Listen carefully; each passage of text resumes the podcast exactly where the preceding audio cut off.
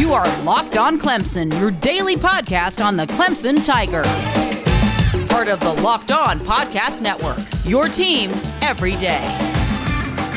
What's up, Clemson Nation, and welcome into the Locked On Clemson podcast. I'm your host, Ellis Tolbert. Hopefully, you all are having a great Tuesday. Big show coming up for you. First up, we'll be previewing the Clemson men's basketball game against the Georgia Tech Yellow Jackets coming up this Friday with Faxon Childress of 4th and 16 Sports. Next, we'll talk Clemson and the Super Bowl. A couple of former players played in the game, but only one came away with a ring. Last up, we'll talk Clemson football recruiting for 2022 and beyond. A couple of guys on Clemson's radar that are really starting to turn some heads. All of that coming up right here on Locked On Clemson. If you haven't already, make sure to subscribe to the Locked On Clemson podcast. You can find that wherever you get your podcast for free. That way you can get the episodes as they drop, when they drop. You don't want to miss a single one. We're going to keep you up to date with all things Clemson athletics. Review the show and leave a big old five star rating for us if you'd be so kind. Let's get after it.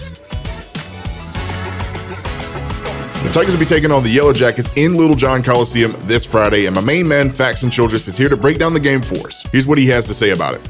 What's going on, guys? It's Faxon Childress, co-host of Fourth and 16 Sports with Ellis Tolbert. I'm coming on Locked On Clemson today to do kind of what I did last week for the Clemson versus North Carolina basketball game, except this time we're going to be game previewing the Clemson Tigers and the Georgia Tech Yellow Jackets, which happens this Friday night in Little Littlejohn Coliseum. Clemson and Georgia Tech have already faced off this season once, and that ended with a 20-point rout of the Tigers by Georgia Tech in the pavilion down in Atlanta, Georgia. I'm going to delve a little bit deeper into the reasons I personally believe Clemson lost this game and why I think that a lot of the mistakes they made in this game are fixable and that just because Georgia Tech blew out Clemson the last time they played does not mean that they should be written off for for this upcoming matchup. For starters, I'd like to talk about final score, which was 83 to 65. When you look at the pace Clemson has played at over the course of this year, the majority of their games end up with their opponents in the 50s or the 60s. So when you see an 80 spot on Clemson, that's uncommon, number one. And you look at this 83 for Georgia Tech, 31 for 54 from the field, which was 57%,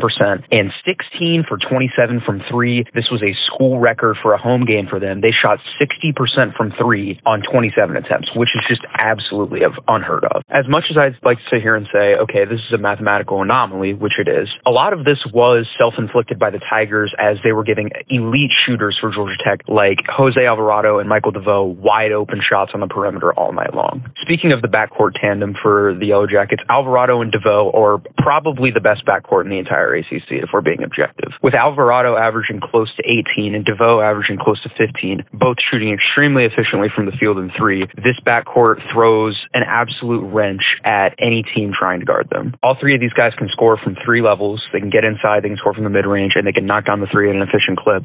And they're also very good at moving around off the ball, cutting backdoor, and just making opponents' life difficult on defense. Clemson really struggled, even with a slightly injured Alvarado last game, to guard this backcourt. Um, Al-Amir Dawes, Nick Honor, guys that are typically looked at as great defenders, did not have great games on the defensive end due to some lazy mistakes. Um, I don't want to say lack of effort, but the effort was definitely not fully there for the Tigers last game against Georgia Tech. They weren't fully engaged like we've seen them in other games, and I think that's going to change this Friday. In all honesty, Clemson also has to do a better job of limiting Moses Wright, which is, I would argue, the second or third best player for the Yellow Jackets. He's averaging 17 points and seven boards. He can get up down on the floor. He can shoot the 17 footer. He can even step out to three and occasionally hit him. Um, the guy is an all around beast. He's one of the best front court players in the conference.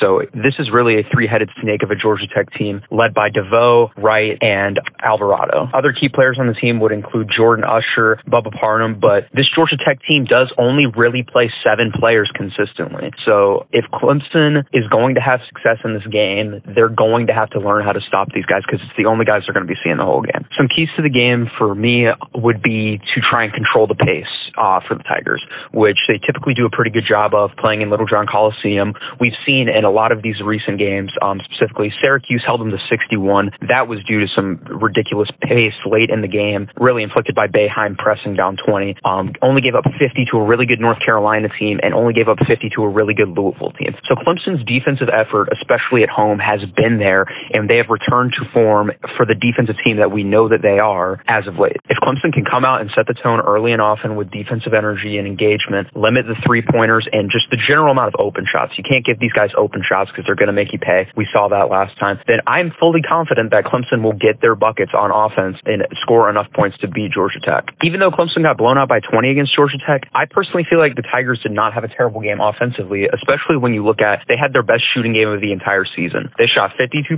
from the field and 50% from downtown in this game. And when you when you look at the percentages, they're not that far off from Georgia Tech, and you're like, okay, so why did Clemson lose this game, and why were they only able to put up 65 points? 20 total turnovers in this game for the Tigers, as opposed to Georgia Tech's 10. That's 10 possessions that extra possessions that were just thrown away from Clemson, and you can't do that against a team that can score in bunches like Georgia Tech. Georgia Tech came out in a half court 1-3-1 trap to start the last game, and it really gave Clemson some issues early on in the game. Um, let's see if the Tigers have a better press break for that for that half court trap action, and if they can do a better job protecting the ball. Because if Tigers can protect the ball, I think this is a game they're going to end up winning. The Tigers have dropped three in a row to Josh Pastner and his Yellow Jacket squad, but I feel like this is the the optimal bounce back spot against a team like Georgia Tech. You're getting Georgia Tech coming off not the best form for them lately. They've lost a couple games. Clemson has two big wins in a row over UNC and Syracuse. They're playing in Littlejohn Coliseum, and you know the last time I was on the show, I predicted that Clemson would win a close one against UNC.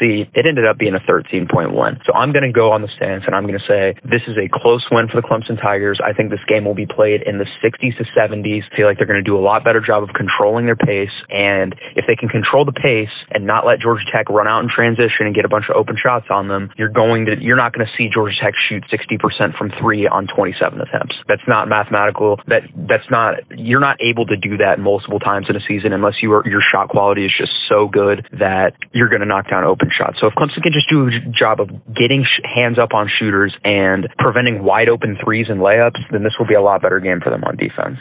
Yeah, I tend to agree with Faxon. I think that this is a game that Clemson can win, but I do think Clemson will have a really hard time doing it. I think this is a game that Clemson will definitely have to play on, you know, all cylinders in this game. They can definitely lose to Georgia Tech. Georgia Tech is a team that can beat Clemson and beat them handily. Uh, they've already done it once this season. As Faxon already said, they have one of the better backcourts in the ACC. If Clemson can hold these guys down, play great defense as well as shooting pretty well from the court, uh, you know, I the sky's the limit for this team. But if they do not not do that. They come out lethargic, not ready to play, and cannot match intensity with Georgia Tech. This is a game that they can lose. I it's hard to pick against the team that you're covering, but again, this is one of those things that can happen. If Clemson wins this game, though, I see it being a lower scoring game. Clemson in the mid 60s, Georgia Tech could be the high 59s. I just don't see this team scoring in the high 70s. Uh, they haven't shot that consistently well this season, so I'm going to keep it down in the mid 60s. Uh, but I do think Clemson has an opportunity to do it if they come out out and they play like their heads on fire. Keep this momentum going throughout the ACC and maybe make some noise. They've dropped down to 47, uh, so that's really good. Hopefully, they can keep this momentum going. Coming up in just a few seconds, though, we'll talk about Clemson football players in the Super Bowl. A couple of those guys didn't really have the greatest game in this one, but one came away with a ring. We'll talk about all that more right here on Locked On Clemson. Before I do that, though, let me tell you about my friends over at RockAuto.com. Chain stores have different price tiers for professional mechanics and do-it-yourselfers. RockAuto.com's prices are the same for everybody and are reliably low. RockAuto.com always offers the lowest price possible rather than changing the prices based on what the market will bear, like the airlines do. RockAuto.com is for everybody and it does not require any kind of membership or account logon. They have everything from engine control modules to brake parts to tail lamps, motor oil, and even new carpet. Whether it's for your classic or daily driver, get everything you need in just a few easy clicks delivered directly to your door. Go to rockauto.com right now, see all the parts available for your car or truck. Make sure to write locked on in their How Did You Hear About Us box so that they know that we sent you. Amazing selection, reliably low prices, all the parts your car will ever need. RockAuto.com.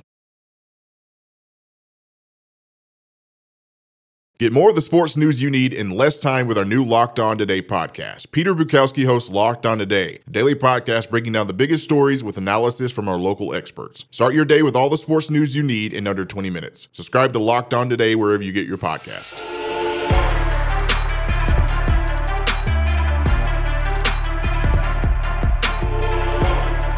We're all in here at Locked On Clemson. Thanks for sticking with us. Of course, we know that the Super Bowl is over. It was a very ugly game. the Buccaneers 31 9 over the Kansas City Chiefs. I, I, don't know why anyone bet against Tom Brady. Anyway, there's a couple of Clemson players playing in this game on both sides. For the Kansas City Chiefs, you had Bashaud Breeland, cornerback, Sammy Watkins, former receiver, and Dorian O'Daniel. These guys have all had a ring last season, winning it with Kansas City over San Francisco, but this season came up really short against the Tampa Bay Buccaneers. Now you have Bradley Pinion, former punter at Clemson, all time great in my opinion, ends up getting a ring with the Buccaneers. Uh, that pretty much assures Clemson second straight Super Bowl they were going to get a ring. It didn't matter. Uh, but again, these guys didn't necessarily have great games. Let's talk about the guys over for the Kansas City Chiefs. Of course, you only scored nine points offensively, which is strange because that offense was very, very good. Uh, one of the most potent offenses we've seen in the NFL in a while. They couldn't get anything going in this game. Uh, and the defense was just embarrassed by Tom Brady and crew. Uh, again, we'll talk about the defense right now because most of those guys had a pretty bad game. Dorian O'Daniel only had one tackle in this game. So he was pretty much a non factor. But Bashaud Breeland is a starter, has been a long-time starter for the Chiefs. And he had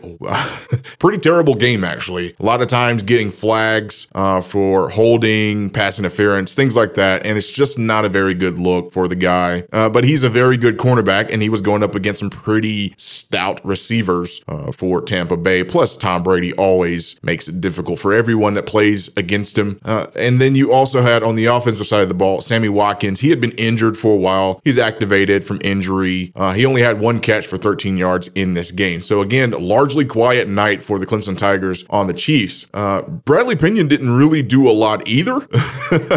He's a punter, so they were pretty successful in this game. Um, but you know, it's just one of those things where I'm I'm excited about Clemson still getting Super Bowls. Clemson's had a lot of guys with rings in the past. Let's talk about that right now. We've had guys like David Treadwell. He had a Super Bowl win. Chris Gardocki had a Super Bowl win. Obed Ariri had one. Uh, former kickers, punters. We're looking forward to some other guys doing it too. Um, you know, Dwayne Allen also had one too as a tight end for the Patriots with Tom Brady. So it, it almost feels like if you're on a team with Tom Brady, you're going to win a championship, right? But we're looking for some other guys to get a chance at a Super Bowl now. There's still guys out there uh, that are recent Clemson alums that we would love to see get a championship. Talking about guys like Deshaun Watson. Of course, we don't know where he's going to end up this offseason. A lot of people are making a lot of ballyhoo about that. Seems like the Texans don't want to talk to anyone about Deshaun Watson. And if he stays there, there is no championship for him. I'm just going to go ahead and say that. And that's unfortunate, but it is what it is. Guy like DeAndre Hopkins out in Arizona. We'll see what happens. They, they've got a lot of things they've got to work on defensively before they can actually compete for Super Bowl. Uh, so we'll see what's happening there. The guy who had the best chance of getting to the Super Bowl this season, uh, not on the Chiefs, would have been BJ Goodson. He's a linebacker for the Cleveland Browns now. He could have gotten there had they beaten the Chiefs. Uh, and in all honesty, they should have beaten the Chiefs. The Packers had a chance to beat the Bucs. So this could have looked drastically different. But, uh, you know, some other guys that we love to see there too. Uh, the other guys and other teams really don't have very much of an opportunity. Tyler Shatley's on the Jags. He's not, they're not getting to the Super Bowl, even with Trevor Lawrence. That's not happening. Uh, Shaq Lawson's playing with Miami right now. Uh, Miami's resurgent. They're getting better, but I just don't see them getting to the Super Bowl in the next five, six years, unless Deshaun Watson goes there and they really build that team around him. But if he goes somewhere, obviously, you know, they've got to get rid of a lot of people and give up a lot of picks to be able to get Deshaun Watson. So again, I don't see Shaq Lawson getting to the Super Bowl. BJ Goodson has a really good chance. Depends on what happens with the Browns. If the Browns can keep the momentum of what they did this season, uh, Kevin Stefanski came in and was a revelation for this uh, organization. He has a good shot of doing it. Now, was this a flash in the pan season for the Browns? I don't know. They they are rarely good, so who knows if they'll actually make it back that far again. But uh, the Browns have a chance. Still have Grady Jarrett and a guy like AJ Terrell for Atlanta. Um, Atlanta has a lot of work before they can be competitive again. They're they're the most Jekyll and Hyde team in NFL, not named the Cleveland Browns. So we'll see what happens there. And then also uh, we've got still Bradley Pinion playing for the Tampa Bay Buccaneers. Tom Brady already said he's coming back. So if Tom Brady comes back again, there's a chance that Bradley Pinion could get two. Now I don't know what happens with them. They're already talking about Bruce Arians saying that he could step away and give the job to uh, one of his staff members, uh, which would be a good job. Todd Bowles would be the guy that would be stepping up in that spot. And I like Todd Bowles. Royals. I think he got handed a bad hand up in Penn, you could absolutely make it back. If they still have Gronk and AB and Leonard Fournette and Ronald Jones and Mike Evans and Chris Godwin and oh man, and that defense too, uh, there, there's a really good chance that they could make it back and he could get two rings. So I'm excited, proud for those guys. We love to see Clemson players being successful. I know it's a it's a hard loss for the guys over for the Chiefs, but you won it last year and it is what it is. You you you have a chance to get back again with a guy like Patrick Mahomes. Uh, they're never out of this thing. So good luck to those guys. Coming up in just a few seconds, though, we will be talking about recruiting for the Clemson football program going forward. A lot of guys that I'm excited about that are on Clemson's radar. We'll talk about that coming up in just a few seconds. But before I do that, let me tell you about my friends over at betonline.ag. If you're looking for a few more wins and you need the lines for any sport, there's only one place that has you covered and one place that we trust betonline.ag. Sign up today for a free account at betonline.ag. Use the promo code locked on for your 50% welcome bonus. Don't sit on the sidelines anymore. Get in on the action. Don't forget to use the promo code locked on to receive a 50% welcome bonus with your first deposit. Bet online, your online sportsbook experts.